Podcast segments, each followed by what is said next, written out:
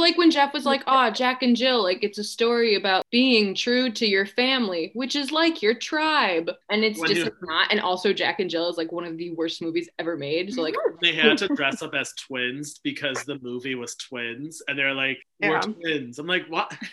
Nick didn't get it at first because like he I was straight it. up just like, "What's happening?"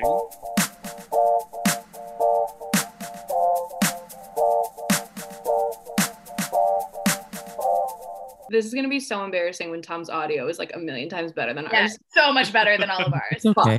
No. Hi, guys. Welcome back to Escaping Reality. We have a really, really exciting episode for you. This week, we're talking about season 23 of Survivor South Pacific. First off, let me introduce you to all of my lovely co hosts. You got Aggie running the show today, but we have with us Nicholas. Buongiorno, everybody. It's me, the gay. Ooh, that's a fun entrance today.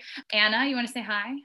Hi everyone. As I've just told the team, I'm very bitter today because I've had the winner of season 40 spoiled for me. Boo. So she's having a tough time, but we're gonna make it get her through it. Um, Stacy, I'm here. It's a new week and we have a new president soon. So I'm in a great mood. Woohoo! this is coming out potentially in January, maybe December, depending on our release schedule. But guys, we're Liddy. Joe Biden won yesterday. It is a good day. A good day. Okay, so super exciting for us. It's our first podcast crossover guest. Nick and I went on his podcast, The Dumpster Dive, with Tom Hamlet a few weeks ago. We got to talk reality TV with him and just reality competition. Everybody go check them out. They are fabulous. It's Tom and his sister Kix, and they review right now. They are reviewing Real Housewives and The Bachelor and a few others. But Tom Hamlet is the host of Dumpster Dive, a reality TV trash recap, and he's joined by other dumpster divas to discuss what reality TV made us love the lowbrow and recap all things Housewives, Bachelor, and many more. And you can listen to Dumpster Dive everywhere where pods are heard. On Instagram, he's at the Tom Hamlet. And for the podcast, the Instagram is at Dumpster Dive Pod. If you haven't checked them out yet, you absolutely should. But I'm going to introduce him now. Say hi, Tom. Oh my god, hi guys. That was such a nice plug. You know, I I have a podcast, but I've never been on a podcast that's not my own. So so I'm blushing from that intro that I wrote myself. Right? You Yeah, did such a good job. um, but also we're obsessed with Tom. Nick and I are big fans. We go to his spin class all the time. And so now we're podcast buddies too, which is just the absolute best. I love it. Um, so Tom, why don't you give us just a little bit of rundown on your podcast, your love of reality TV, what got you into Survivor? Talk to us. Fill us in. Yeah. Oh my god. Of course. So, um, you know, so a podcast is called Dumpster Dive. We talk trash TV. I don't know if we'll ever actually bring Survivor into the recap world because I don't think Survivor's trash. Like I like love it so much, and it's not. I mean, I also have an argument for why Housewives are not trash, but I know that probably will fall on deaf ears.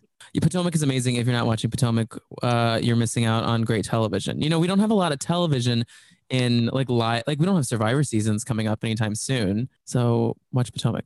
No, but my journey with Survivor. So it's funny we're talking about this season uh, because my journey with Survivor. I'm forgetting the first what what the season was called, but it was uh, Russell Hantz's first season. Have you have you guys recapped that one yet? Oh yeah. Oh, and it is, it's a juicy one. Um, basically, it's just us yelling about Russell Hantz. Right, which we'll get to the Hantz family Hantz family values coming to WeTV. Oh. Oh, no. no, um, it was his first season. I watched it in college. I never watched a season of Survivor before.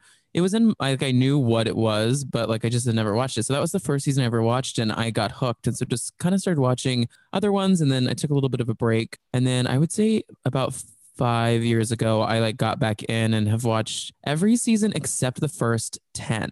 Like the earliest season I have is China, I believe. So twelve, uh-huh. I think. What is that? Thirteen.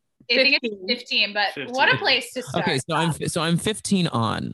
Except wait, I have a really funny story. I'm sorry I'm talking so much, but I have a really funny story about this season that we're about to cover. So when when the team here sent me like the season we'd be watching, I was like, oh my god, amazing. I've seen this season. Don't need to don't need to go back and watch it. I watched it in quarantine recently. So my queen, my icon, my legend, Dawn, uh, she comes on for uh, she comes on another season. And so when I saw the cast, I was like, oh my god, Dawn, I fucking love Dawn. Uh, I've seen this, love it. Uh, let me tell you, yesterday morning, I was like just taking some notes about the season, and I was like, unfortunately, I have not seen this season. so I've watched the entire season in under 24 hours. So Oh my god. I have it all. Yeah, it was so funny. I was sitting with my sister yesterday and she was like, Do you want to go like celebrate Biden? I was like, Unfortunately, I need to watch Brandon Hantz's mental breakdown. oh And my god. You know what's wild? I also watched it. I started like on Tuesday, but then other I didn't watch another episode until Friday night. oh, great. Yeah. So you're in good company. I find that Survivor's very easy for for anyone who listens that maybe doesn't even isn't like deep into Survivor but like loves y'all. It's such an easy thing to binge, you know? You fly the episodes aren't that long, especially the earlier ones. Like these episodes are like 35 minutes long. You fly through them. You and they're so good. Like Yeah, you so get good. very invested very quickly. There were a few seasons where Nick and I had did the same thing. Like our work schedules got crazy during the week, or we weren't together, or whatever. And so we would just binge from like Friday night till like Saturday. And at some Hmm. point, you're just like another, like w- just the next one. Like I'm in. Totally. Like, let's keep going. Also, like if the season is good enough, you don't want to stop watching. Like if it's Yeah. Yeah. interesting enough and Yeah. you just like want to see what's going on. But Tom, what I took away from that story is that Dawn is your Sue Hawk. And Dawn is my Sue Hawk. And I have a friend named Dawn that I was with today. I went into a ba- uh, bridal shower today with her, and she is from Jersey. And when she introduced herself, she says, uh, "She goes, I'm Dawn." She's like, like she runs a pizza parlor in uh, in Secaucus. But like, so whenever I see Dawn, it's hard for me to say like D O N. I mean, she's I, I think Dawn, like Dawn. But Dawn is uh w- I wish she came back more, honestly. I really love her a lot. She's a wild character. She grew on me. I didn't like her at first, but sure. by You like, like midway her- through the season, Yeah. I was on You'll like her a lot on her round two season. I found that because that Yeah. her round two season is my first introduction to her. Mm. And so this, I was like, I kind of, she wasn't as likable, I think, as she was on that other one. I I'm not saying she's likable. She's just kooky. She's kooky. That's a great word for her, Tom. She cried so much. Mhm. I like, I don't I don't understand. We're so sad. We're so upset. And my I the thing I couldn't get over with Dawn, because I actually I did she grew on me. By the end, I was like, Mhm. I like her, like I get where she's coming from. And she like was loyal and good in challenges, like very surprisingly. You were like, girlfriend, where did you come from? Like you're so good at this.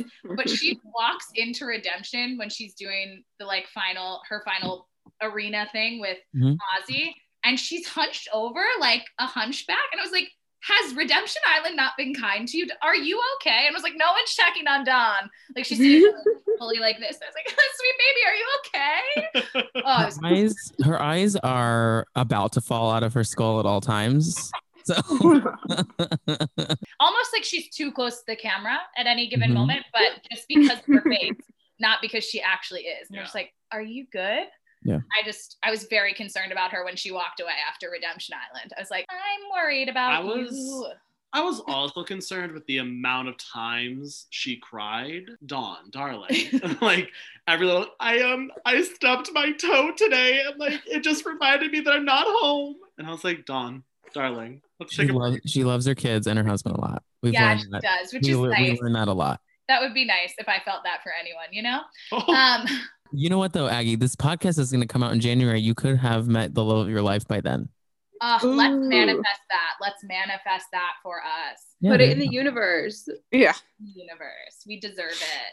We deserve it. Um, okay, so with that being said, Tom is ready to talk about season 23 because he has now watched it.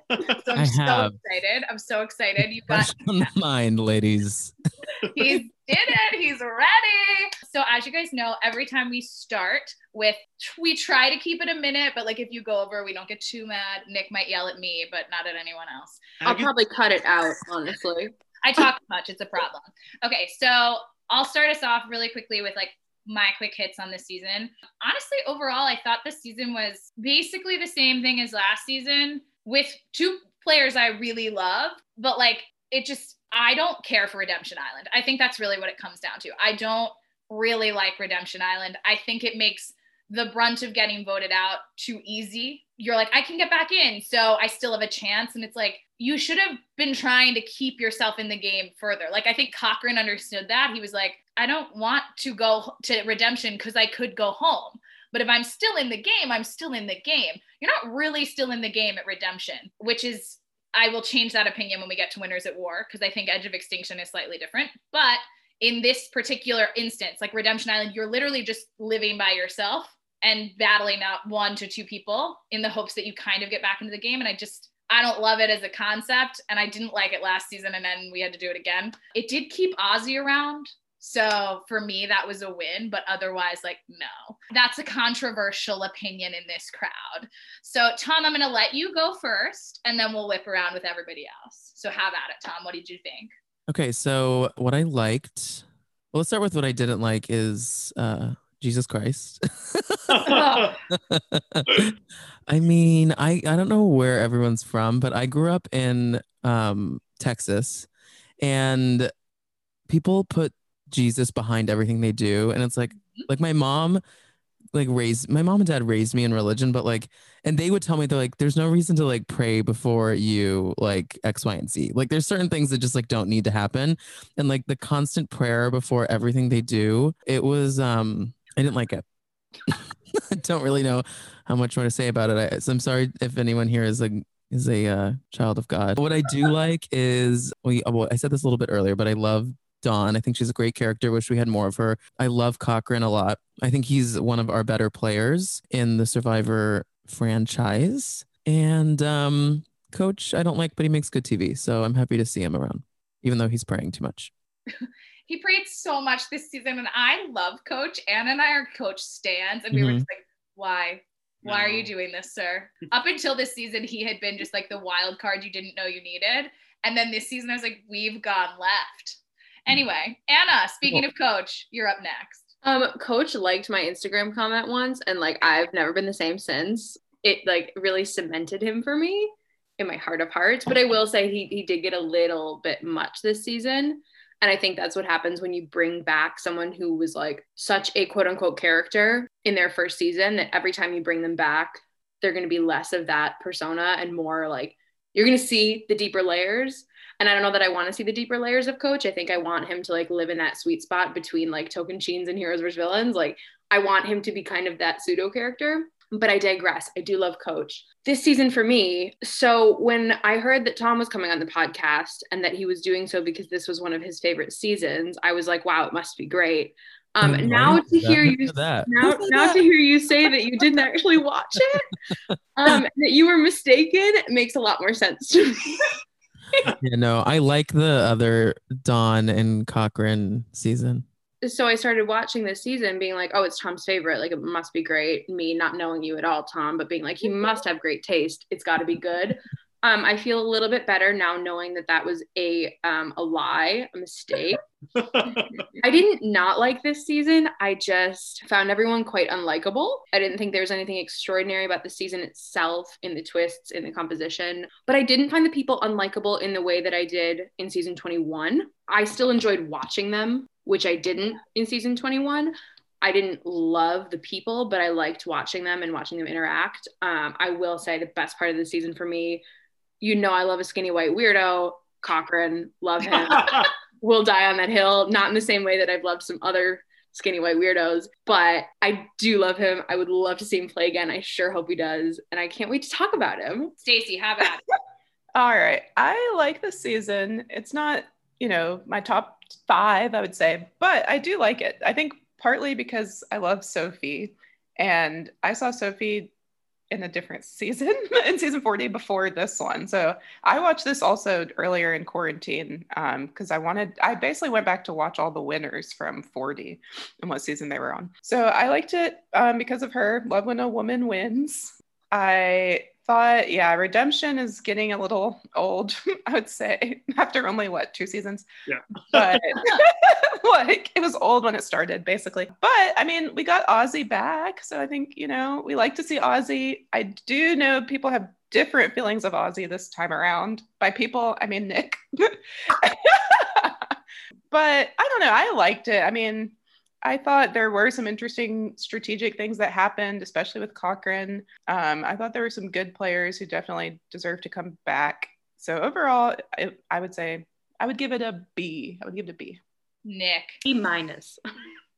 Wow, Anna. Wow, coming for my man Ozzy. I see. Okay. I was gonna say C plus, honestly, but. I, I kind of honestly this season wasn't great, but Nick, tell, end us with your thoughts, baby. Okay. Go.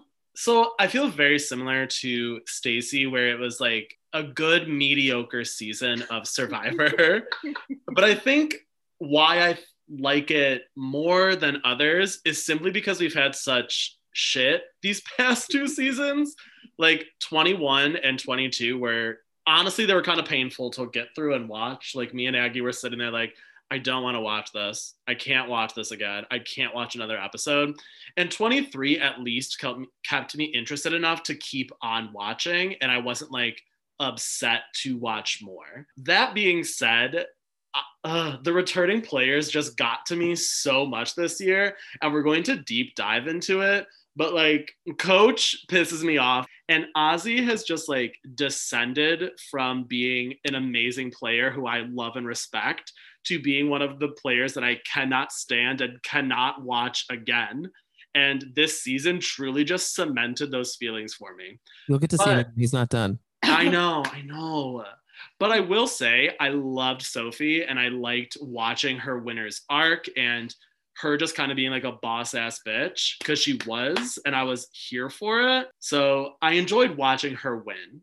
But the season as- a whole, like I agree, like a B, B minus rating. the nonsense she went through between the players she was with and just like we're gonna get to religion later guys. We know it's Ugh. part of it. We know we will discuss it. But like sophie's like i'm not religious but it just seems like it's easier to go along with it. But she's like i don't believe in it. Like i don't what are we doing? And i'm like sophie tag yourself. I'm sophie. Like it just felt a little like pushy. But anyway we'll get into that.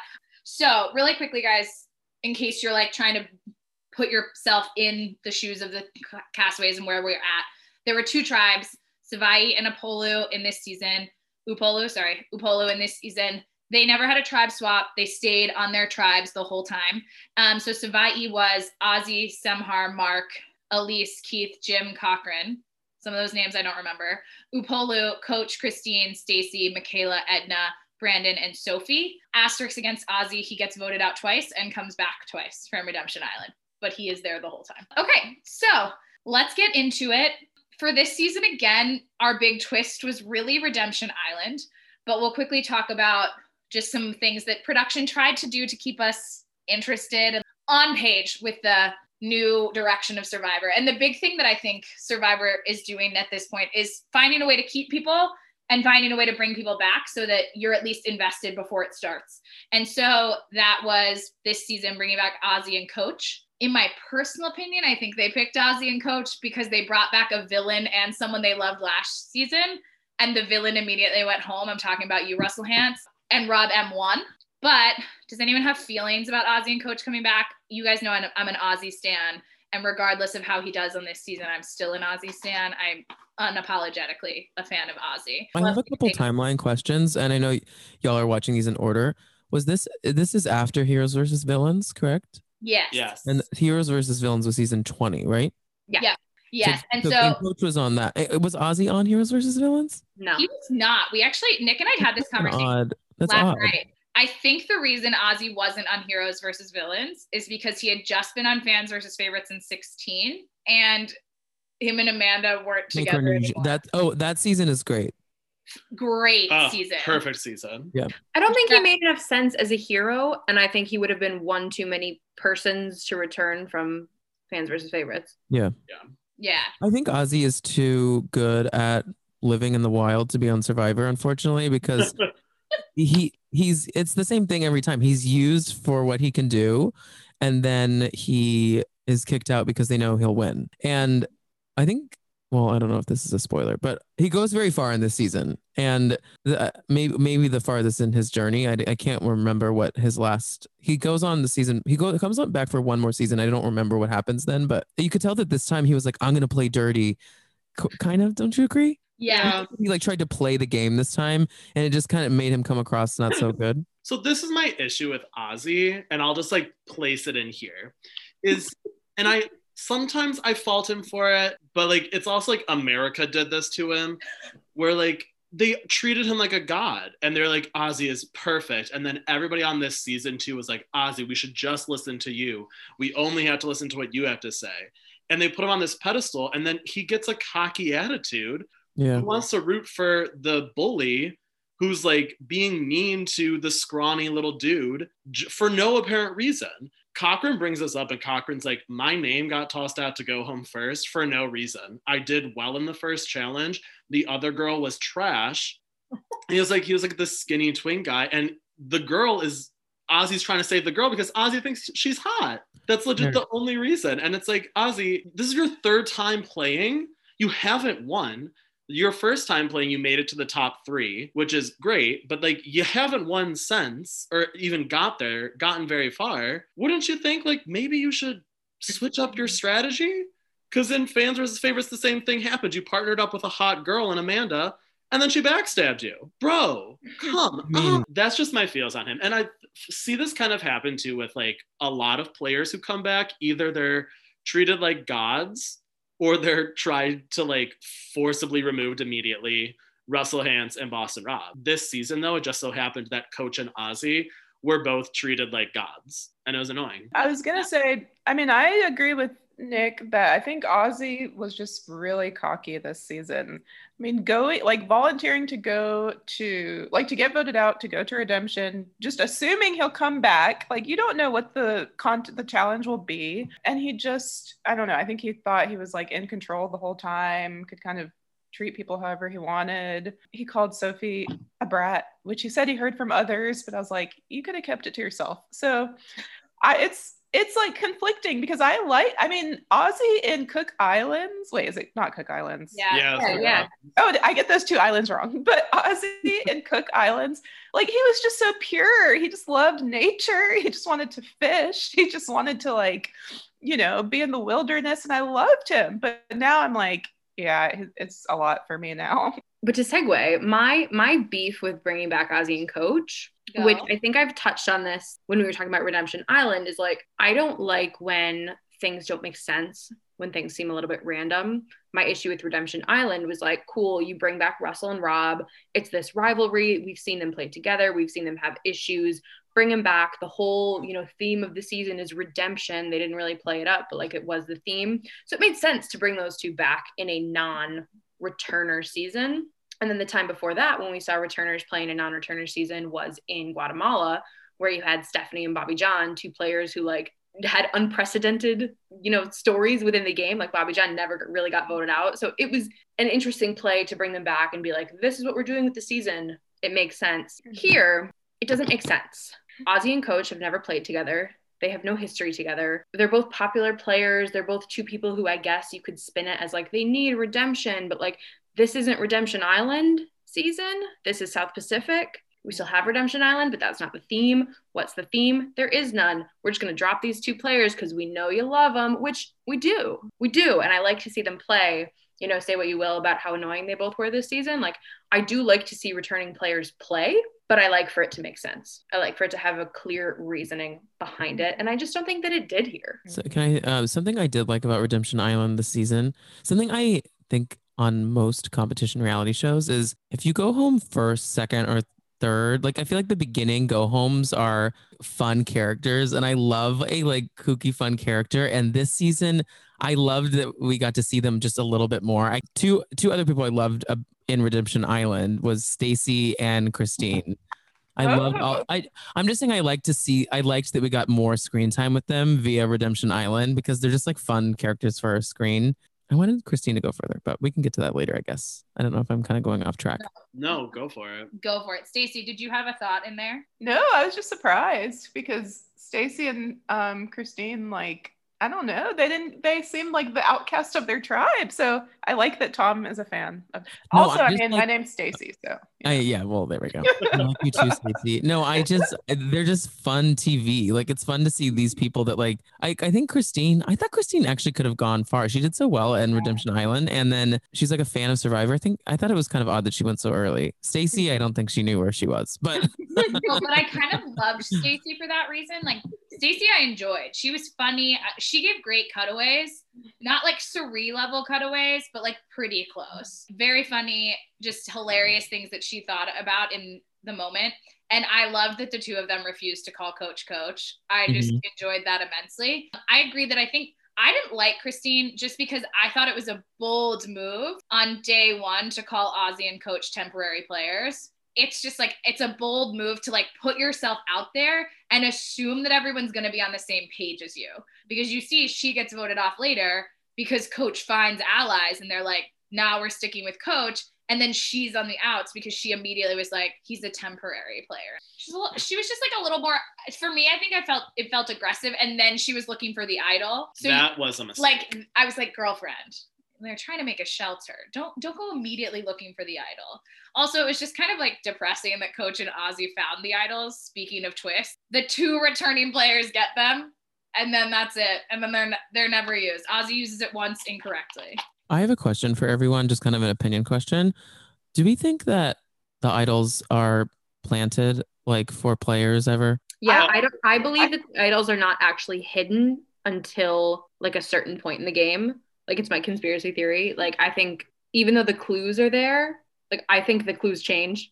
I think the producers are moving the idols. I think they are strategically placing them where they want them to be found. You know what I mean? hmm Like I don't think they're just hidden from the get go and like the clues are all in place. Like I think they're moving shit around. I think that too. I Tom, just so you know, I'm a Survivor nerd, and that all of quarantine I've been doing Survivor trivia with Missy from season 39 and Aaron. Love Missy. I, I've seen that she's doing that. That's so awesome that you've done Yeah. that with them. Yeah, well, she stopped because she moved to Spain, but we were doing it, and she said because after this, uh, the trivia, you get to like ask one question, and someone asked like, "Are the idols like what's up with the idols?"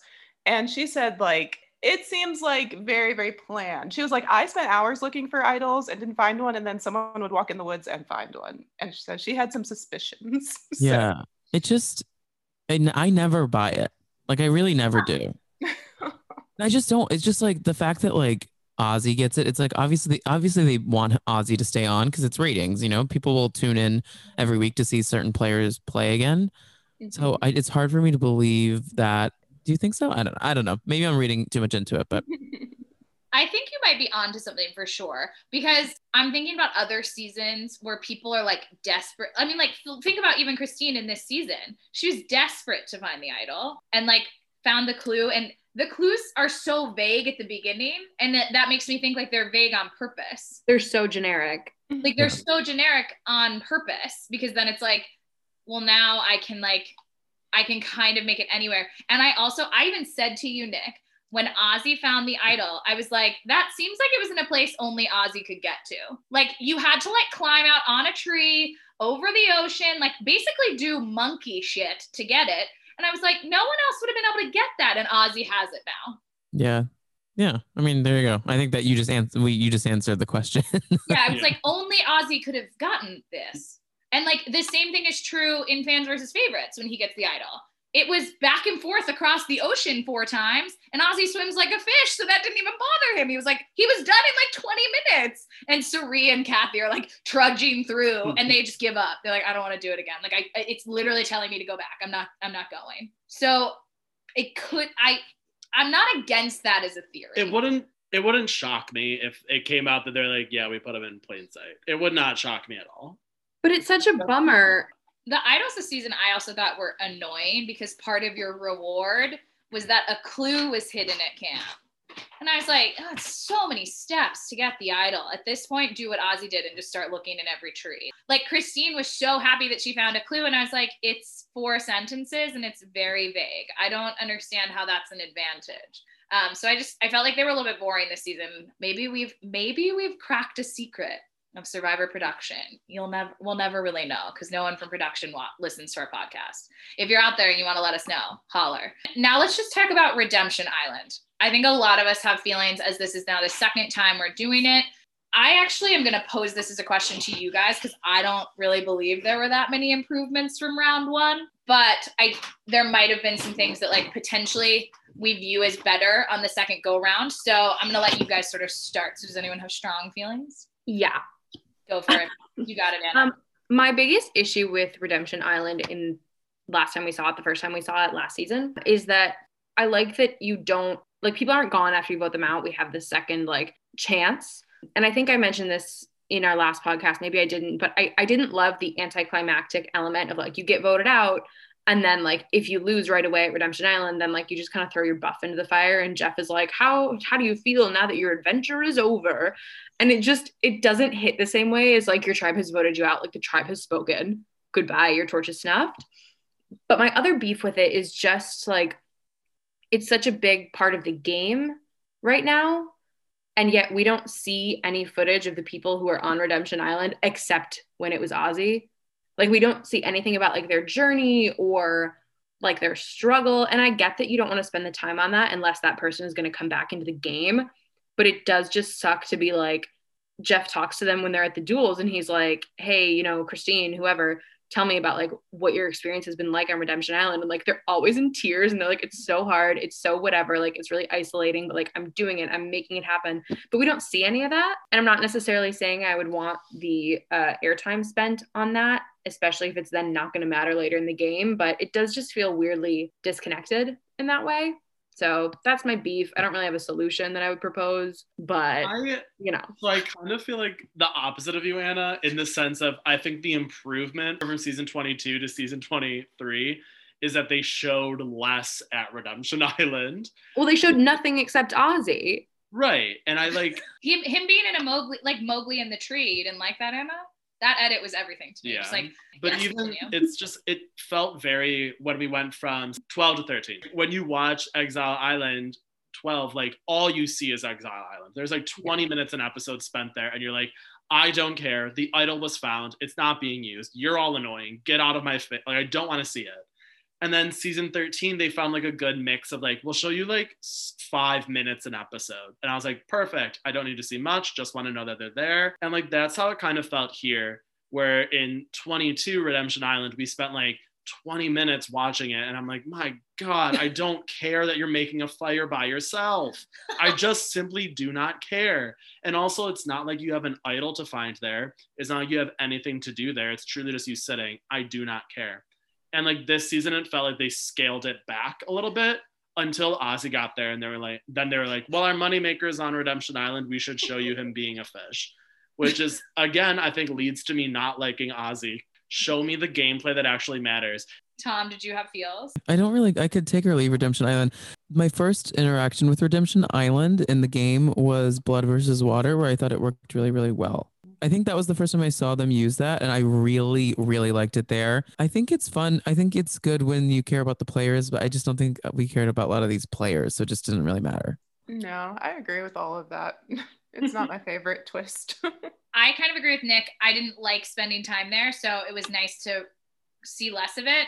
But for me, I think Redemption Island is frustrating because it it made it so like our budget was less on Survivor, so we couldn't go on rewards because we had to have two arenas to play challenges in, and like that was expensive. Hmm. So we didn't go on rewards. Like we had a few rewards. Most of them were sent back to you at camp. Like the rewards were very anticlimactic and i love a good reward i think there's so much that happens on them in terms of deciding especially when you get to individual immunity like who you bring with you you can like actually strategize you can like create bonds with people in ways that like you can convince them that you want to go with them to the end even though you don't but like there's gameplay that happens on rewards. Like it's just way more interesting and like i just I, we missed out on so much of that. Like when oh my god what's his name? Albert gives up his reward so cochran and coach can do it. It's literally behind their shelter so cochran and coach can't have a conversation because like everyone would hear it. Mm-hmm. And like that would have been a great opportunity for cochran to like try and convince coach that he shouldn't be seven. Like you couldn't do it. And that was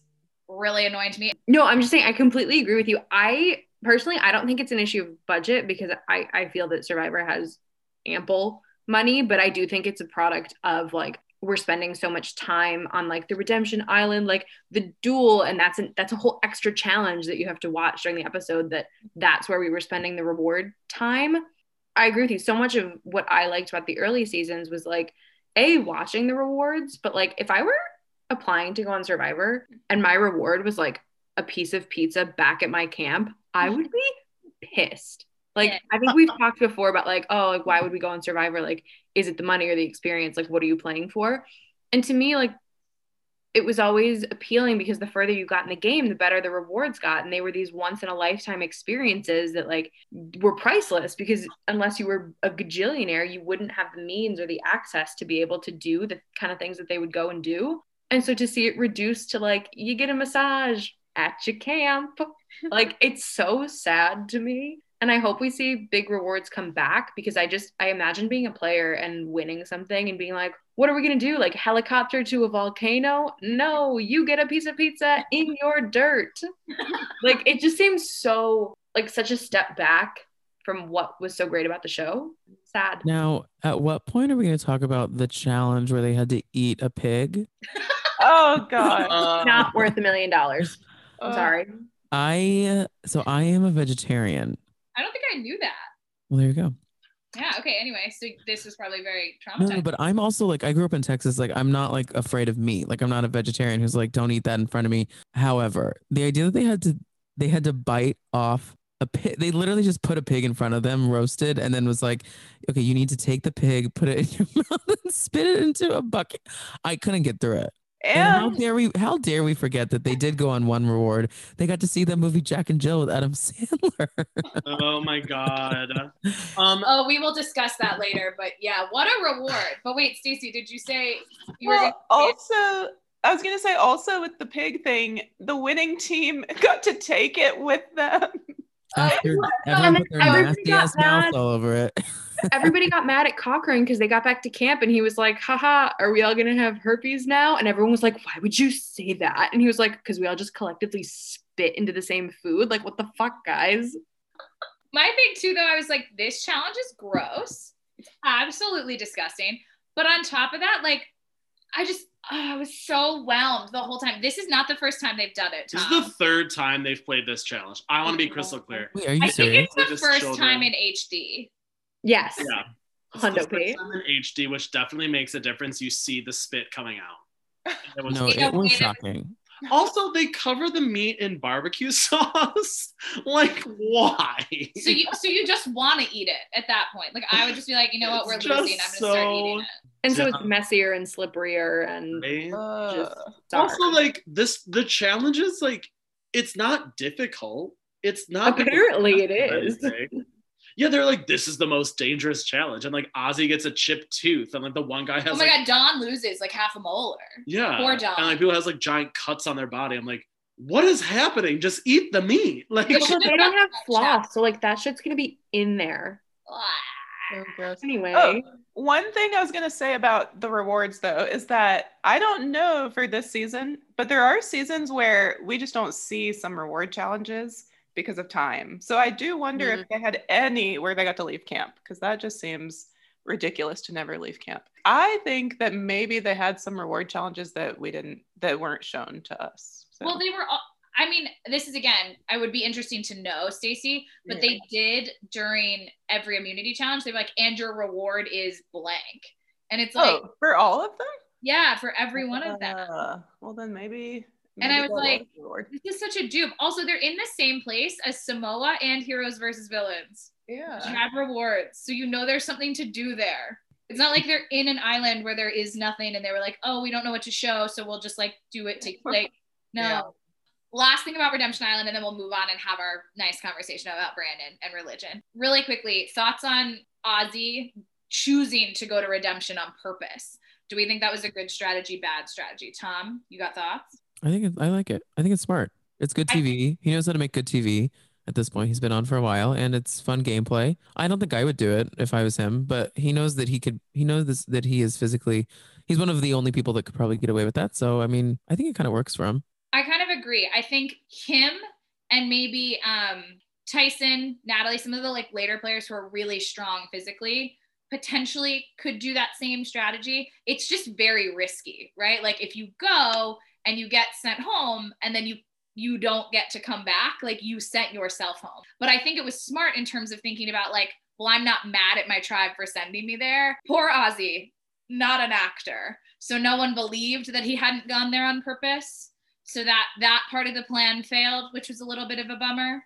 But that's Um, my problem with the whole thing is like Ozzy's not a good actor. And even when he was like, I want you guys to send me because like I can maybe win the challenge, like come back in, he comes across as so disingenuous that like it's just kind of icky. You're like, yeah, dude, I get that like you can do this and like you can come back into the game and like maybe Redemption Island will be a reprieve for you because you like know how to fish and it's whatever.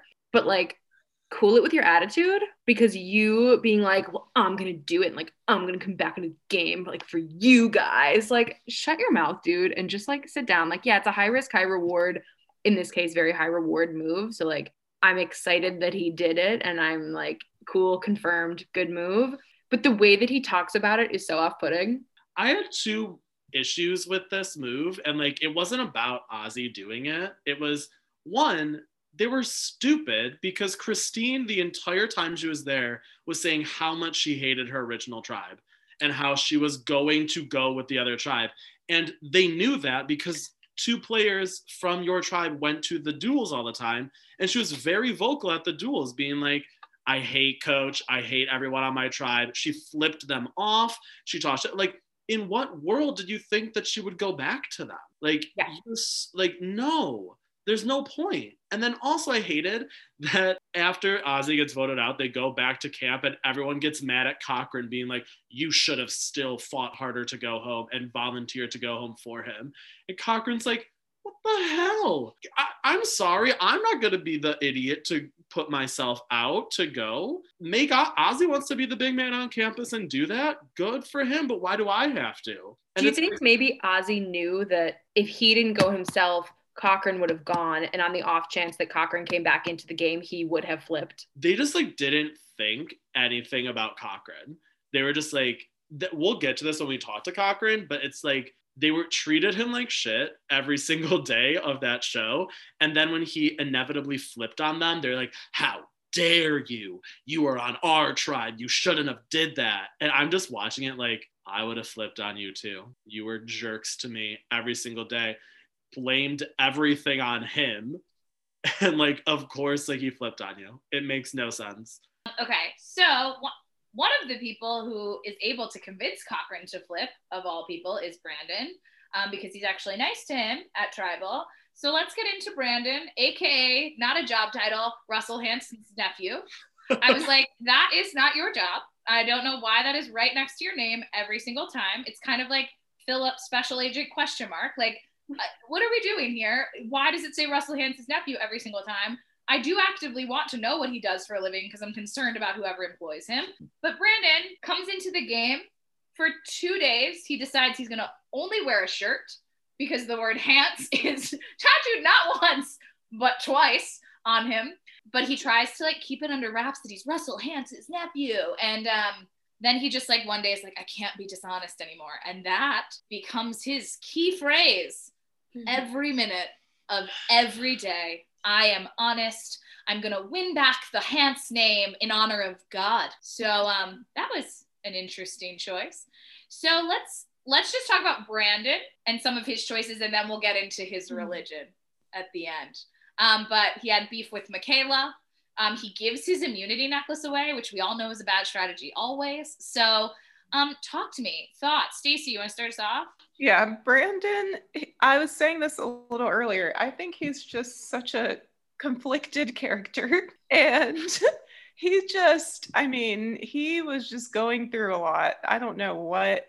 I don't know what the island did to him, but he, it's like he comes in, he has this chip on his shoulder about his uncle. He shares it finally. They don't, I mean, coach cares because coach has been burned by him, but no one else cared that much. And then, yeah, the Mikayla thing I thought was very strange how he was like offended that Mikayla was a woman and like wore a bikini and was like, it was like, we need to get her out. I don't trust her.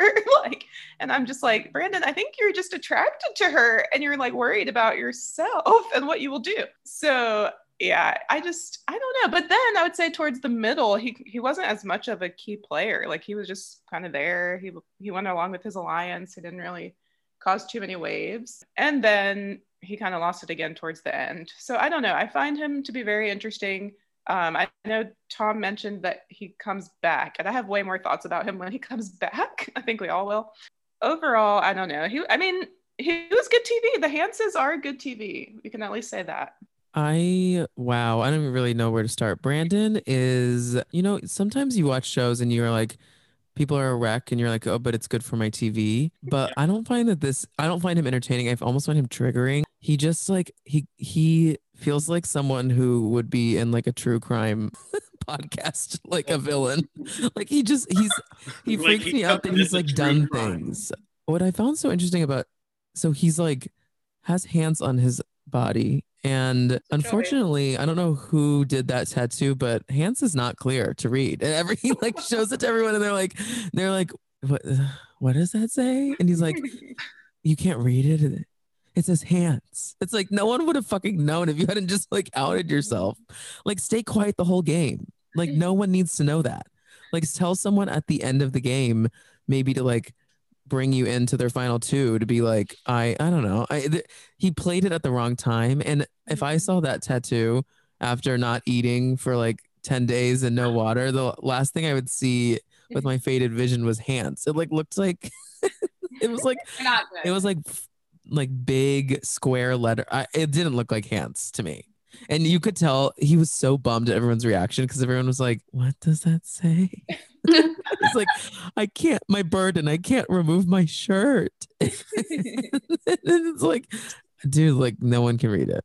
The way he uses god as a excuse like as a it's just it, it, it's scary to me and it's like a misuse of religion i kind of feel like and and then on the reunion i don't know if i'm jumping too far ahead but like no, jump there, Tom. he has That's like he's he's essentially sobbing to Jeff and saying that his whole family was wanted to like get rid of him from their from the Hantz name because of how poorly he performed like on the show. And Russell essentially doubled down on that like in the audience when they like cut to him and yeah. it's just like dark. What is this Hantz family? Like what are they like? Like mm-hmm. we've we've met two of those characters and they are not good They're not. People. I I don't know. Um, yeah, I agree. The Hantzes were just, they're a special crew. And I 100% agree about the tattoo. No one would have given a shit. Nick, I think you were saying Sophie's sitting there and she's like, what? Sophie's sitting there and is like he takes off his shirt. She like stares at him and he's like, "Do you notice anything?" She's like,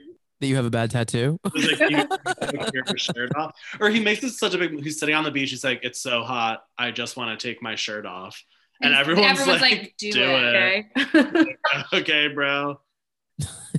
Also, it doesn't become a big deal. Like they don't vote him off for it. Like I feel It's like more for the edit. Let's talk about the time when Coach talks about how Brandon was looking like Russell Hantz marching down the beach looking for the idol, and they transition to Russell in his fedora also stalking the beach for the idol. And I was like, this is exactly what I wanted. Like Survivor producers, you went in my brain and said Aggie will laugh. I full lolled, like out loud, like that was hilarious TV, but like it didn't affect anything. I totally agree with you. I love that moment. I lolled. It was great. The job description of Russell's nephew, so funny. Here's my problem with it. Here's where it gets a little tricky. Brandon, you start the season being like, this kid's kooky, like he's weird, whatever. And then as it goes on, you're like, oh no, this boy is troubled. This 19 year old is like a sad, like you, you start to not be annoyed with him. You start to be concerned for him. And it just gets so icky when you're like, when Russell was playing, like Russell's a grown man. Russell came in and he was like, I'm here to fuck shit up. And he did. Awesome. We loved him for it. But then to say, like, ooh, this was such a great thing for the show, like to have this character of Russell Hantz, let's like bring in one of his family members and like see what happens. And to have this kid be so like obviously deeply, I don't want to say troubled because I don't know like his life, but you see him interact with his dad. You obviously have seen Russell play and you see like the pressures that the show is putting on him to not live up to Russell, but to do something that's going to align his identity with what Russell was. And it just gets so icky when you're like, no, this is like a 19 year old kid who's like, family is obviously like a little messed up. And we're putting him on TV to be like, it's Russell's nephew. Ha ha ha. Look at him. Look what he's going to do. Is he going to be like Russell or is he going to, you know, redeem the family name? And like, put this kid in school, please. Get him a job, get him a nice like lady friend or man friend, whatever. And like, No, just give him some space. He was he's married. He was married. Which, Oh, yeah. Gross. So for me, Tom, I think triggering is like I don't want to say triggering because it's not like that aggressive, but it was a little like worrying or like for someone who grew up in a very small Tennessee town where everyone is very religious, it was a little bit of you're like, oh, he's been kind of messed up by religion.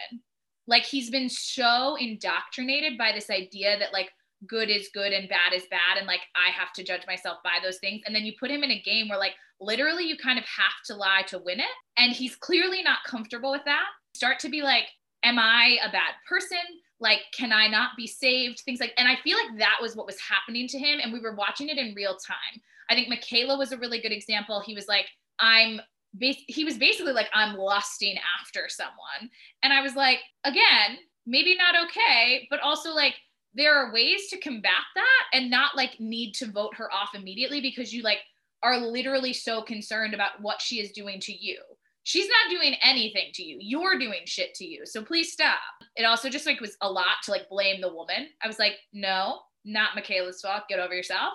But there was just a lot of moments where he's clearly grappling with like what is it to be a follower of jesus and also be a human in the world because those are two things that are very hard to reconcile to be perfectly honest and that's why religion can be really stressful. And Edna even says it in Final Tribal. She says religion is one of the like things that is most often used for manipulation. And you can see that happening to him in real time. Like he's literally being manipulated by his own like understanding and he's 19 he maybe doesn't get it. He maybe doesn't understand. He maybe is only going off things he's been told but he hasn't thought about for himself. That's so hard. And then because of that he wasn't very good at survivor. He would announce his votes at tribal and everyone was like oh jesus are you kidding brandon? Like why did you do that? Or he gave albert the necklace which everyone got mad at albert for but i was like Albert didn't do shit. Like Albert didn't even ask for it. Albert knew he was on the chopping block, and Brandon was like, "I'm just gonna give it to you." And I was like, "Why?" He's like, "I just feel like I should."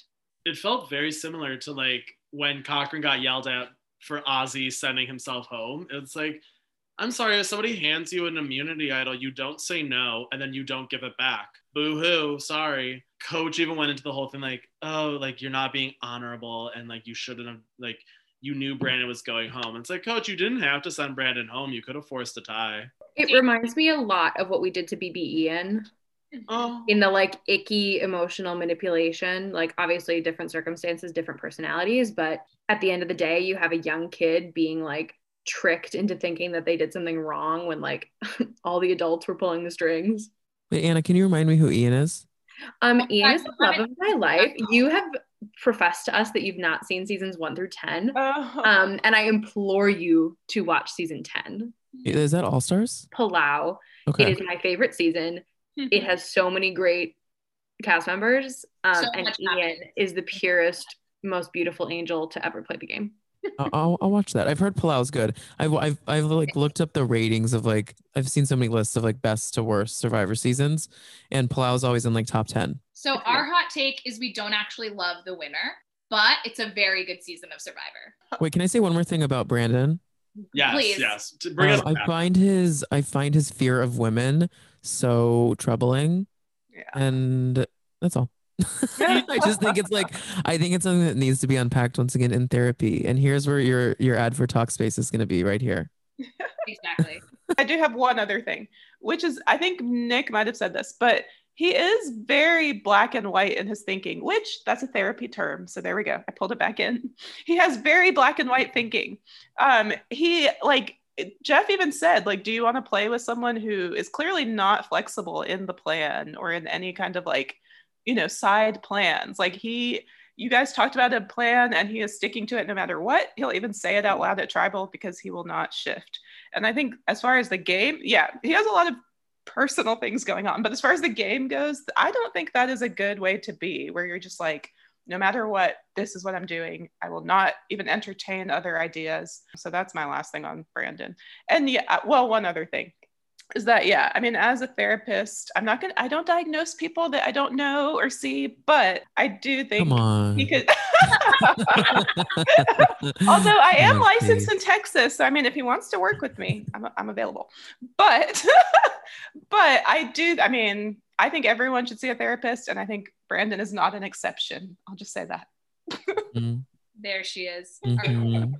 Our, our queen. Yeah, I think that kind of sums it up in terms of like what he brought to the game. And I think Stacey, your point about black and white, you look at people who win, very rarely are they people who are black and white in terms of their thoughts about the game. I'm mm-hmm. just thinking he's literally like the antithesis to Sandra, who's so gray the whole time that she ends up winning because people just kind of like don't, she never says like exactly what she's doing. She kind of promises things, but like vaguely all the time. And Brandon's like, I promised coach, I will do this. And you're like, that's maybe a dangerous game to be playing, sir. I feel like we should move on to Cochran. Oh, Cochran. I love him so much. I'm so excited for y'all to watch a couple seasons because he learns how to play a little bit better than this season. oh, yay. He's so my jam. This is my thing with Cochran is I'm I just gonna let you go. Have I at saw so much of myself in Cochran that it was scary because he did what you should do as a Survivor player. He was like, I've watched every season of Survivor. I know all, like, I know what happened to everyone and I know what to do and what not to do. And he suffered from getting on a tribe of people who respected strength over smarts and skills. And I truly feel if he was on the other tribe to begin with, he would have went a lot farther. But he was on t- Tribe Ozzy, who was pretty much like, if you're not strong and you're not a hot young woman, you're not getting far in this game. and that's like how they played, and it was annoying. But Cochran was very much like, I know Ozzy's gameplay. I know what he does. Here's what he does. And he also said he was like, Keith is playing this way because this is how guys like Keith play the game. Jim is playing this way because this is how people like Jim play this game. And he went up to like Papa Bear and he went up to Dawn and he was like, We are the bottom. We need to do something. And nobody ever listened to him or like let him have his moment or, you know, hear what he had to say. And it was frustrating. But I just saw a lot of myself in him of like being such a fan of this game and what I would do if I were to go into this game. I just loved watching him and I wish he got the chance to do more. And I'm hoping when he comes back, he does get a chance to do more. Tom, I know you mentioned you were like he like plays again and he does a lot better, which I'm really excited to see play out more. I, I just love him. Y- y'all can talk. I feel like I kind of talked about him already. I I think he's great. He wrote a dissertation on Survivor. He's he's awesome. Yes. That see, that's so up my alley of like I was debating um doing and I'm still debating doing PhD applications and talking about the first 10 seasons of Survivor and like race and gender politics, but it's fine. We'll get to that. she is a um, smart, educated lady, everybody. But I loved Cochran. Like from the very first moment when he was like, I want you to call me Cochran, because like all the best players, Jeff, you refer to them by their last names. Like it goes so far when you're watching Survivor to watch someone who's so well spoken and has such an understanding of the game that they're able to project that into like the way they speak and the confessionals they give and like their comments. And i think he does that so well. And it's such a shame that like we had to watch him get bullied um, because I think we would have rooted for him no matter what, but it made you root for him so much more when you were like, no, the other people really are just being mean to him, and like now he's an underdog, and so I want to root for him even more than I would have just because like I liked the way that we were seeing him, and like I do think if he had made it even further in the game, and like if this were a season where like he went to the end and like he won, I think I would be a little bit bummed because he was so bad at challenges that it's always sort of like a it's a caveat to be like oh i really love this player but like he does suck so much at like the physical game which is such a huge part of it. But because it never really had to come to that i'm not mad about it and because he got so much shit for it i'm not mad about it when the going got tough and he was you know competing against ozzy to come uh, on Redemption Island, like he came really close. He didn't win, but he came really close. And like I was rooting for him to beat Ozzy. So is Nick. So, Oh, like, wait. I just think, I mean, you guys know me. If people are listening and you've listened to other episodes, like, you know that he is totally on brand for like being one of my type of favorite players. And like, even he lies about it being his birthday to garner sympathy. And I'm like, what a great weirdo move to make. Like, I love that. I love that energy. I love that it works for him. He got a free massage. Incredible. Rooting for you. Obviously, I'm going to like him just based on the other players that I like.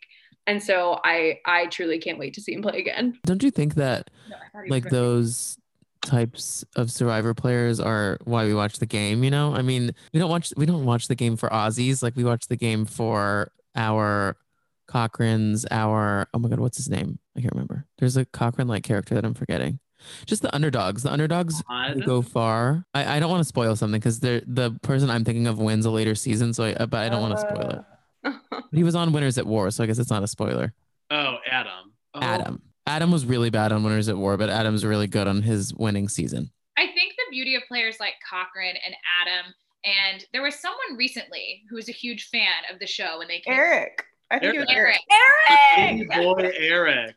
baby You're, boy. you're talking about Eric like Micronesia, isn't that Eric? Yes. Oh, He is Eric. no longer an ice Eric. cream boy. He is an ice cream man. He's an ice cream Oh, have man. you you stalked guys. him now? No, no, no. He literally said that on this season. He was like, Oh, right, right, right. don't I will stalk him though. Boy anymore. I'm He ice- needs some conditioner and a comb, but yeah. um, he, he cut his hair, Tom, and it's the right call. Yeah. My biggest issue with Eric in season 16 was everybody, everyone on this podcast was like, he's so cute. And I was like, he's not. You're He- right. Wait, Erik was back and back forth. on the Cochran season, by the way. Erik and Cochran play together. I Are you joking? because it's going to be too much for me to handle. No, so the second season that all these people I'm talking about are on is a fan fans versus favorites too, and Cochran and Erik are on the favorites team. Oh my God, a moment. If there's one more of my faves, I'm gonna lose going to my be too much for mind. me to handle. Anna, there definitely is. I won't tell you, but there's another of your faves. Oh no. I'm not ready. Mm. Getting us back to like what Tom was saying, Survivors made is outwit, outlast, outplay. And so many people go into this game or look at this game as you have to outplay as your number one thing. That's what's most important. And it's just not. A lot of the times, our winners are not the greatest challenge people. Sandra has won twice now, and she cannot do a challenge to save her life. She is terrible at them. And it's it's just interesting. It's like everybody underestimates the players who are weaker and can't do well, like Cochran, but Cochran still made it to the merge, which is a huge feat to do. People underestimated Cirie. She should have went home episode one. Girl made it all the way to like top four or five her first season, and then top three her second season. The game is not just being strong and outplaying people. You have to also outwit, and that's such a huge part of the game that people just forget about. But I think the reason those players are successful at that aspect is because they're fans of Survivor. And I love seeing fans of Survivor on the show because you sit there and you're like, see, I could do this. I could go on Survivor. Like freaking Cochran went on Survivor. I'm better prepared for Survivor than Cochran. I in this essay I will. And like he went out there and he was able to do it. And my goal, if I ever get on Survivor, hashtag or at CBS, like cast me. If I ever get to go, my goal is to make it to the merge. I don't think I have a chance at winning the million dollars, but I need to be in every jury shot. Like I need to be there. I don't. I'm. I can't go home before the merge. But it's so fun to see them one no strategy because they've watched players be successful or unsuccessful, and then also like their love of the game is so palpable. You're just like, oh, you're so excited to be there. Like you just you just want to do it, and it's oh, I love that part of. Aggie, if you were on a jury the whole time, your face, your you just be like, what? Literally, Oh my I would be what? there. Like, like they would be like, they'd have to like pan away from Aggie because they're like, she's making so many reactions to what's happening in the. um, I would be Eliza in fans versus favorites on the jury every episode. yes. But speaking of people who kind of were silent um, in the game and were able to win, I think Sophie's a really good example of that. But for Final Tribal, we get in and it's Albert, Sophie, and Coach. And to be perfectly honest, when I saw this as the final three, I had watched Winners at War. So I was like, seems like Sophie's the obvious choice. But based on the season, I was like, Sophie wins. Like before they even started, I was like, Sophie's gonna have to win. And I was I was very annoyed as a woman about the narrative about a strong woman being mean or like a brat or whatever. I was like, no, you can mm-hmm. take several seats, every man in this room. Stop. But I felt like she did exactly what Nick just said of like had a quieter game, but was making moves and like trying to figure out how to get herself through it. And I think that was the difference in that like she didn't ride coattails because she was thinking about getting herself through the game. Wait, can I say something about Albert? I was I like to like look on everyone's Instagrams just to see what what they're doing. And Albert's Instagram um name, I mean he's Albert, but like his like um at is are we ready? No underscore votes. I love it. That's his Oh Insta handle. No I love that. He just fell in that category of the third person who doesn't get votes. I, somebody's hot, got to do it. Someone's He's got to be that guy. hot, Tom. I agree. He's my yeah, he's my type Same. more than Oz. But we Although I think Nick is I think Nick wouldn't kick Cochran out of bed for eating crackers. No. My thoughts on Sophie. So I knew that she played on season 40. So I was like, I think I'm going to assume she wins this season. Every time she was on my screen, I was like, this girl is smart. This girl's playing the game. She knows what she's doing.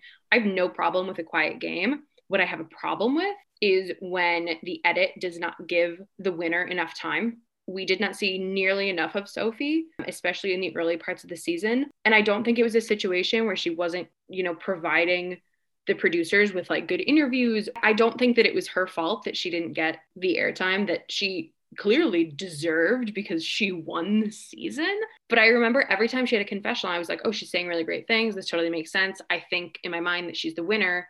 And then we just wouldn't have one for like a really, really long time. And even as the game got closer and closer and down to like the final handful of people, we still weren't seeing enough of her. And so for that, I was quite disappointed. Usually, when I watch a season, or sometimes when I go back and rewatch and I know who the winner is, or I know who I think it is, it's fun to look out for like a winner's edit or to see like, oh, they're, you know, focusing on this person in these ways and we're getting these sound bites, whatever. And we just didn't really have that here with Sophie. And I think we totally could have.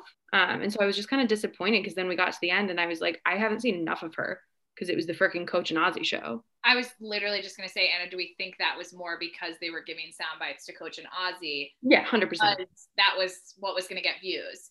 Because And I, even Cochran, like Cochran got so much airtime. And to be fair, he was saying great, funny, interesting things. But Sophie was saying interesting and intelligent things. And if she's going to be your winner at the end of the day, like give her some of Cochran's time. It's very interesting because she was portrayed as such like the quiet, subtle player.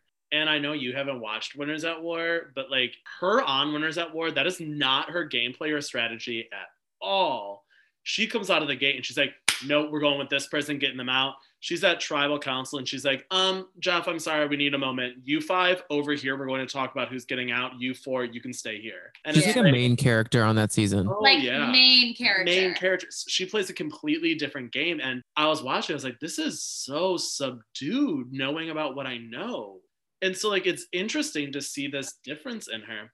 I will say she gave great commentary. She didn't have a lot of cutaways, but her some mm-hmm. cutaways were great. When Brandon was first walking around all weird, she had a cutaway. She's like, I don't know what's going on with him. First off, Mikayla was getting yelled at and what he wanted to vote off Mikayla of the tribe. because she's the whore of the tribe and now he wants to save her because she's the whore of the tribe i don't know what's going on something's weird about him and i was like yeah go off She said funny things. Stace, did you have Yeah. feels about Final Tribal? Uh, I have feels about Sophie specifically. Yeah, I mean, I think kind of like what Nick said. She is. I think watching this for a second time, knowing she won, I was wa- like Aggie and Nick. I kept saying to you guys, like, look at her facial expression. Like, look how she's just looking to the side while everyone else is yelling. Like, she looked over it so much. Like, she just looked like she was like, look. I know my plan. I know who I'm working with. Like, this is not necessary. And I don't know, it could be the edit. She could have been maybe more vocal than we saw, but I liked that. I liked that she just kind of was, you know, focused on her own game. I do think, you know, Aggie, I know definitely I would, I mean, as a woman too, like, I don't want people to be called, you know, um, cold or whatever based on like you know women have different expectations usually in society but i do think for the game of survivor she could have gotten to know people a little better like you just you have to kind of show some interest in them because they are going to be the ones voting for you at the end i mean she still won so it was fine but i think she could have been a little more like personable and it just seemed like she was not super friendly so For me, it was interesting though, because we went from like not friendly to brat. And I was yeah. like, I don't see that narrative. If you look at the core five from Upolu that wanted nothing to do with the other tribe, Sophie was the only girl in that core five. And Brandon was straight up yelling at them at tribal. Coach was not nice to them. He tried to hug them whenever they voted. At what? Coach, we're coming back in a second. Rick didn't speak to anyone, let alone the other people.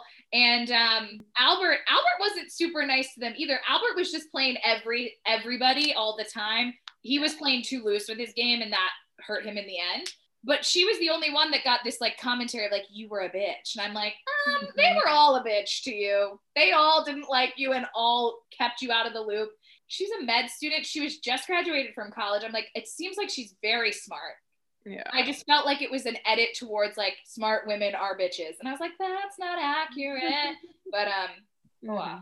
I don't always love Final Tribal, just to be honest, in all all seasons. It's not my favorite part of the show. I almost don't even like it in the context of the game. Like I've no, I've been known to fast forward them.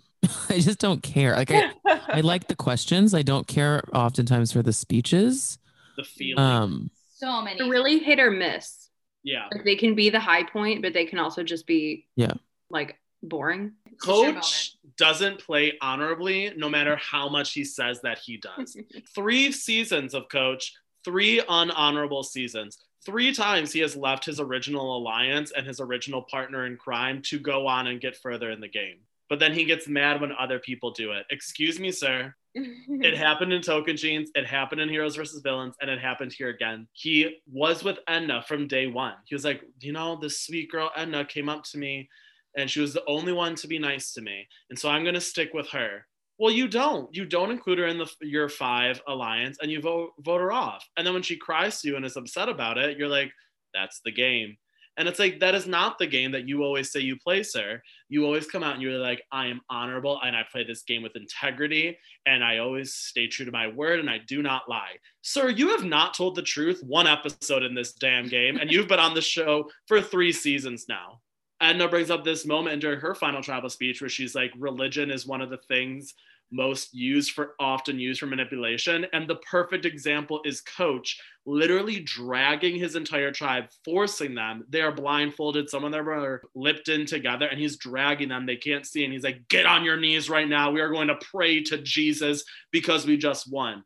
And it's like, this is uncomfortable and awkward. Also, like, I hate that thing of like playing the game of Survivor with honor. You can't do it and win. You can't. You just can't. Refresh my memory. The last two times we've seen him, he hasn't been praying. no, Or has No. Like this is I the don't- first time that we see came from. right? Token That that's the thing. Like it comes kind of out of nowhere. Mhm. Tocantins and Heroes versus Villains, he was like spiritual. I talk to like a higher power and like I'm going to meditate and things like that. And now all of a sudden he's like, I pray every day. I get down on my knees and I talk to God every single day. And it's like, you've never done that in a single episode. Well. He hasn't done it that we've seen, which That I don't seen. like. Yeah. But it's like, I would assume he wasn't doing it because we saw everything else that he was doing. But Yeah, because he's so heavily edited into every season he's on. You would have thought that if he was like praying every day, it would have been part of his story arc, especially in Tocantins, where we saw him doing a morning meditation and morning Tai Chi every single episode he was there, but we never saw him pray. So, like, I don't want to come for him and say that he's not a Christian or like that he doesn't pray every day.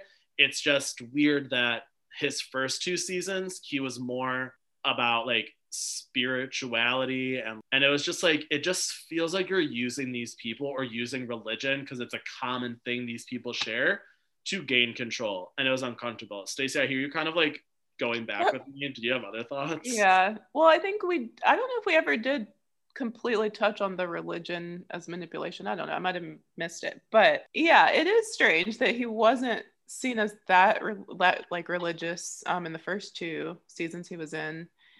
And it's just, I don't know. Like, I, I mean, I am a Christian. This is not how I live out my religion. I think I have a different understanding of it than a lot of people. But it was very very uncomfortable just seeing him like yeah telling them to get down and pray like the other thing was when he lied about the idol right? But then or he had the idol but they didn't tell brandon. They all say a prayer and then they they find it quote unquote and and brandon's like oh it was god it was god. And coach like lets him believe that luckily sophie did bring that up in final tribal but that kind of stuff just was gross to me and i was just like this guy i don't get him like i don't, yeah i mean i just agree he's not honorable and it's just it's like this facade so i know i know aggie you love coach but you love him for his like quirkiness and stuff, you know. She loves him for his looks, which is even more questionable. No, Yeah, that's Aggie, what you like about him. Aggie wants to you, Aggie. own coach. Oh, and Aggie that's wants to Okay. do the dirty with Coach Wade. It's been Okay. nice talking to Yeah. y'all. I'm gonna go ahead and log off now. Honestly, I'm you made the right choice. attacked. I'm feeling personally attacked. I actually agree with a lot of what you guys are saying about Coach for this season, just Mhm. because it was so out of character. And I don't, I honestly don't think even producers thought that's what they would be getting. But I'm now thinking, just in terms of their tribe in general, like Albert talks about in one of the episodes how he's going to have a closer relationship with God because of this and I'm I'm wondering if it was more of like not trying to absolve coach or any of them because I do think they use religion as a manipulative tool the entire time. But I think there was this pervasive vibe of everyone on that tribe believing in Jesus. And so then when Brandon started praying, like people were more comfortable and more invested in that narrative for them. But I think it just got out of hand. I think it just like snowballed really far because of what was going on, like because of ideals of different people within the tribe. And then it just like it got out of control. And Sophie was like, I'm not religious. Like I I'm not a member of this. Like she's like, I'll stand around and sort of like kumbaya pray with you guys, but like this is not something I do. Like this is not something I care about. And so I think for that reason, it was like stressful to me because I was like, you're forcing it on people who didn't ask for it. Like, I think that's a little presumptive. Like, that's a lot to just assume that someone wants to be talking about religion and like praying with you every day and all that. It was like a lot. Um, I will say for my thoughts on Coach Wade, let me defend myself just a tiny bit, just a tiny bit on my You have a lot of defending. No, you only have a little. Okay, so here's my here's my tea. I actually agree with you about how he played the game this season. He even says on record, he's like, I'm not a strategist, and then continues to bumble through his own strategy. It's not great. Poor coach. Love him to pieces. I'm going to talk about my love of him in terms of his looks. So, Tom, I need to be very specific with you about my love for Coach Wade's looks. You ready? When I was a youth, because you and I are the same age, so you'll remember this time. Back in 1973, uh, we Yeah, you get it. You get it. So, Star Wars Episode One, The Phantom Menace, comes out. I was in love with Obi Wan Kenobi. I mean, Obi Wan. Um, yeah, Qui- yeah, Qui Gon Jinn. Yeah. and that's basically what Coach's brand is in terms of Okay, I get it. I get it now. Do you get it? Yeah, yeah, Like- yeah. I mean, I, no, I'm not saying I I agree. I just understand your journey. So for me though, here's the thing. I don't like Coach on day one through day six of Survivor. He doesn't have a beard yet, not worth my time. He doesn't like have a tan yet, not worth my time. Um, day six, Coach hits his stride. He has the half man bun, and I am all in. Like I am 100% like, yes, let's go, Coach. Like you have a wife now, but like maybe me instead. But it has to be like day six onward. It, it is the moment though when his brother comes on and you're like, you guys have the same face, but one of you looks good and one of you doesn't. Anna, it's the tea. Like I I hate myself, but I'm like, yeah. I You gotta own your truth. Also, the man plays the trumpet, and like, what's not to love about um, that? also, he was in the Pride of the Southland marching band at the University of Tennessee, which I grew up watching every Saturday because we had season tickets to the Vols, and like they're incredible. So like I just I I can't. I Let's I love him. I love him. Nick did not have season tickets to football when he was a youth. He doesn't understand what I'm I had season here. tickets to hockey. So honorable mention. I'm just gonna like lay out my reasons for thinking Edna should be honorable mention. She was fun fact. So on the seasons where we don't know the winner, we try to guess the winner on episode one. Tom, this season, me and Nick thought we knew who the winner was, but we were like maybe Sophie plays again. So we also had a like backup pick of who we liked based on the first episode or a half and a half basically. Um, and my actual pick was Edna because she's the person who brought coach in. She's the one who actually made coach a viable chance in this game because he was going to be out. The vibe from his tribe was very much like, nah. And so I think for me, I think that was a strong move in terms of getting someone with a lot of strength on your side. It ended up biting her in the ass because coach at the end of the day was more loyal to that five than to her. But she also tries to make some pretty strong moves. Her arguments when she's trying to get out of being voted out sixth are actually pretty strong.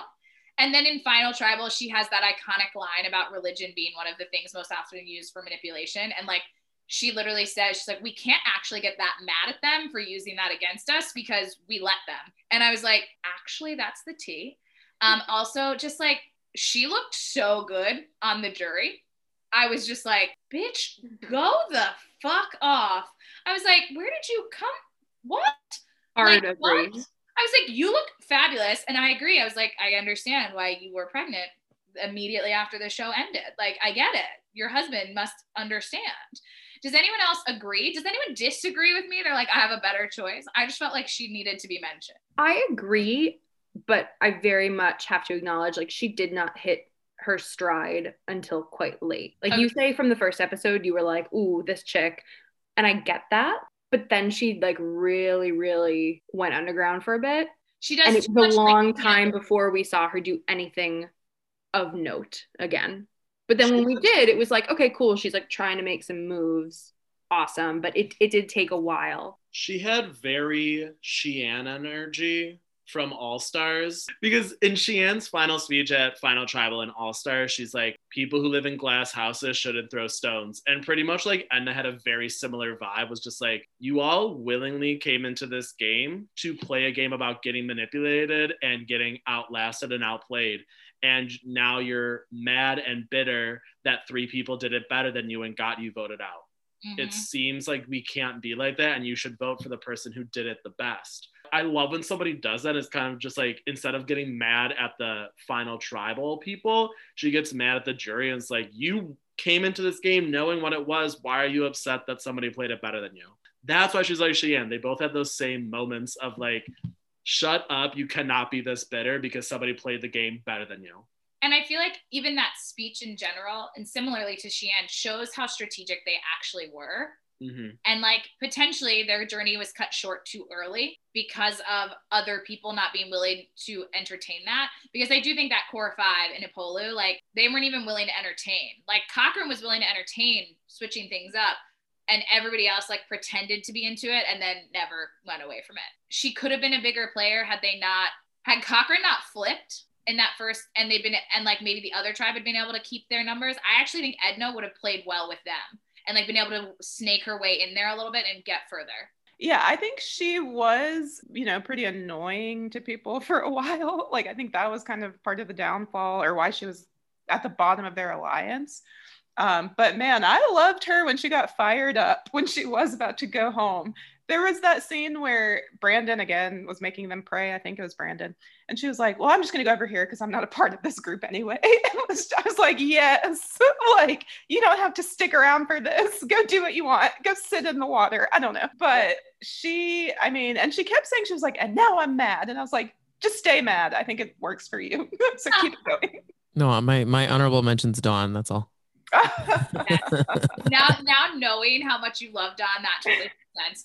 And I think she's actually a good one too. I wish she'd made it just like a little bit further and had actually done something with Cochran. Yeah, I think I just love her mostly because you'll you'll get to see more of her. She she's kind of the OG. She has like the OG Karen haircut, which is like why why we stand on. Really quickly, let's do some rapid fire. First off, Christine says it, episode one, returning players should be temporary players. We'll do agree, disagree, and then if you have a sentence to explain your agree, disagree, go for it. Nick, start us off. I think if you're playing the game smart, agree. They have too much power and they hold too much love and respect in a lot of other tribe mates' hearts that it would be hard to beat them going further. Anna, Disagree only because returning players should not play with noobs unless it is a like fans versus favorites season. They should not be dropped in. Tom, Disagree. Use the re- use the returning player, then ditch them later in the game. didn't lose them. Love it. Stace, Agree. I feel like I said this in an earlier season. If I were playing, I would get them out immediately. yeah, Stacy's a like you don't make it past first tribal. I disagree. I actually, it's like a combination of Anna and Tom. I think you should use them for what they're good at and then get rid of them. Um, but I also think the only time they should be playing with newbies is a fans versus favorite situation. I think it, it's too much to have them in a season with everybody else is new and one or two of them are returners. If you had to play with a returning player, who would you want to play with? Stacy, start us off. Oh, it's hard to choose just one, but I would say I know. Yul or Cirie. Yul or Cirie. Uh, Oh, Great choices, Stacey. Great choices. Anna? This is a it's a tough question, and I don't know that I have a, a good answer. I think in this instance, maybe because we've been talking so much about him, I would pick coach because I think that he's not very good at the game. And so I think he would have certain advantages, but ultimately you could kind of use him. So I'd pick coach. Tom? I would like to bring Yul, returning player, into my bed, but to the Yes. game, I would like to say I would like to bring Parv because I would have a a gay gasm just sit, sitting next to her on on, on an island. A gay icon, Parvati. Always, always and forever. Yep. I mean, it is. gay right.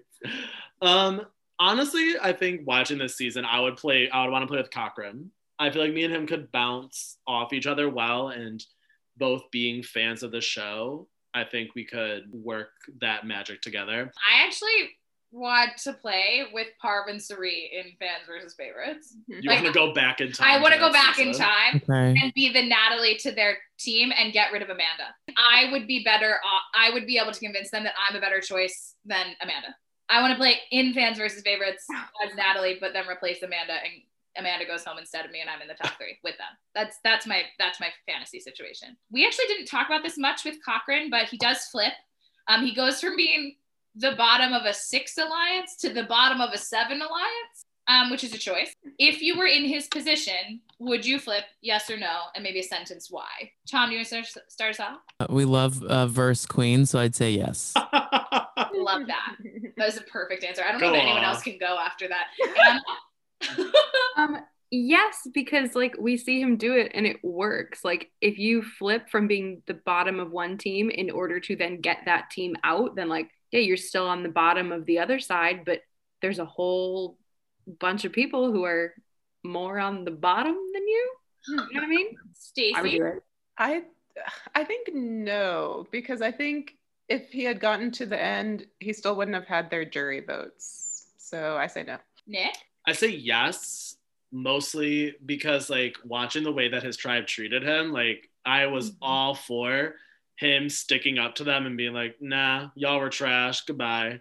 I think my answer would be uh, if I have to pick yes or no. In Cochran's specific situation, maybe yes, because he was going to have to draw rocks. And that's a scary situation to be in, especially with two immunity necklaces out. It wasn't like it was one immunity necklace and then the two people that were voted for. It was like two immunity necklaces, two votes. So that's now a one in eight shot that you're going home when you draw rocks, which is like a little bit terrifying. And this beautiful last rapid fire question is a brainchild of our queen, Anna Tantillo. We saw in this season that they get another movie reward where they have to watch a really bad movie that has clearly paid for promotion on a heavily watched television show. Um, this season, we picked Jack and Jill, who are twins, both played by Adam Sandler. Um, and so the challenge that they do is the people in the challenge dress up like face paint and all as twins. It was frightening. I, I have to. That challenge was frightening. Yeah. They were in like they were in like the worst day drag I'd ever seen. Just like it's like grab a marker and a, wi- a, a wig made of hay and make an outfit. Go. It, it was wild to say the very least. And Jeff gives, I, I kid you not, a 45 minute speech about how it's related to the movie Jack and Jill to then say that that's your reward, which is just a whole bunch. But Anna was like, What shitty movie would you like to see Jeff make a tie to Survivor and then earn as a reward? So me and Stacey are still mulling this one over. So we're gonna let the three friends who have a thought go first. So Anna, since this was your question, I'm gonna let you start us off. First of all, I love that in your description of the reward, you say they have to watch the movie. They don't. It's not like a, it's not a reward. It's a punishment. There's definitely a moment where like Sophie wasn't smiling or laughing, and the producers were definitely like, laugh. And then it like pans to her again, and she's like, ah. I saw the whole thing like flash before my eyes of like you can just see like the director of that episode and like all the cameramen being like, okay, now laugh, look like you're having fun, just look like you're enjoying it. And We're getting a lot of money. Talk about how Adam Sandler is funny. at some point, coach is like, I love Adam Sandler movies, and you're like, of course you do, of course you do. But I digress. The movie, the shitty movie that I would love to a watch as a reward on Survivor, and B hear Jeff Probst try to scramble to tie in. Um, I think I'm gonna have to go with Sharknado. Yes. I Oh think God. I think his reasoning would be like, you have to persevere through like the environment and like the unruly elements that like you never know what they're gonna hit you with, just like you do on Survivor. Sharknado. Sharknado. Great. Great, right? Tom. So I would like, um, since well, since they get like the since they're watching these movies like way before they come to theaters, I immediately thought of Cats, but the version where the buttholes were in it still. Do y'all know about this? Oh yeah. Yeah, there was a whole, the whole movie cut of Cats, um, where everyone had butt cat butts. Me and Anna are big fans of Jellicle cats and cats Great. Jellicle. Also needs Um, to be the version where Judi Dench has um man hands. Yes. I'm curious, Tom, how how do you um envision Jeff tying that back to Survivor? I think that would Because be there's like gotta maybe be a way. I think it would be litter box adjacent, maybe like it would be like a sandbox, and they had to like Also, they're all trying to be the sole survivor cat. Oh. Yes. Oh my there god. go. wow. except Everyone else is a Jellicle cat, except they except aren't for Jennifer Hudson. except they aren't the sole survivor. They're actually murdered and then brought back to life But as a they're new they win because they're the best cat. And we would we would obviously need a set that had really bad proportions. I'm obsessed. or you have to make your own cat costume with survivor materials. Do you know what I mean? Mhm. Like they butthole, but butthole needs to be present. Yes. Wait, I just have to say, I Googled worst movies because I couldn't think of any. And I was going to say 2011 Cats, but I haven't seen it. I've just heard it's terrible. 2000 Yeah. 2011, 2020. Honey. I was like, Or- oh, no, no, yeah. 2020 apocalypse. I'm like, there's another one. No, no, no, 2020. But like, I haven't seen it. I just remember our friends saying it was terrible. So, It Nope. was. I laughed. I cried. Um, I fell asleep for three quarters of it. Okay, I I have- actually have not seen it. I have not seen it. it is Yeah. a beautiful film. okay, Nick. Okay. Mine is not a shitty movie, but I just want Jeff to try and tie it into Survivor because he couldn't. It would be Love Simon, the gay Oh. young adult novel turned movie. And I just feel like Jeff's description would be like, sometimes you're all outsiders and you need to find a way to fit in. And you're just finding trying to find your own path in this game. Just like Simon, who is struggling with coming out as homosexual to his family and friends. And it would be so uncomfortable. And I would love to watch it happen. And like some of the cutaways would be like, you know, Simon had a rough time, but if he can do it, I can win Survivor. And it would be great. It would be great. Oh my Wow. god, I'm literally trying to look up a bad movie that I could use We've I'm- just come so far from being like, we're gonna watch Out of Africa in Africa. I was, I, Nick, I thought you were gonna say like Moonlight, like something so serious. I want them to watch Titanic. Shawshank Redemption. oh my gosh.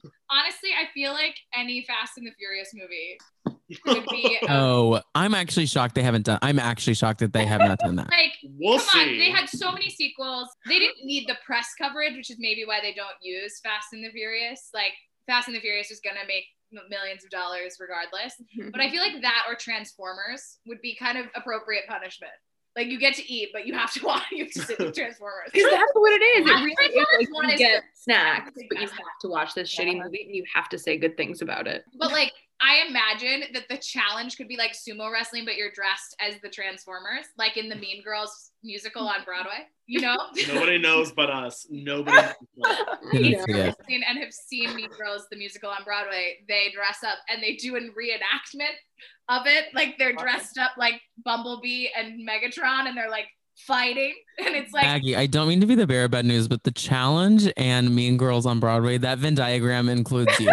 It's me, it's me. I'm the center. I think you're overestimating how many people like both of those things. Aggie is Jeff trying to find a tie from Jack and Jill into the game of Survivor. I'm like, It's what? not there. It doesn't exist. But it would be funny. Oh. I would pay top dollar to see people dressed as Megatron and Bumblebee sumo wrestling oh into. Oh my God, ring. end it. End it. Stacey, did you come up with one?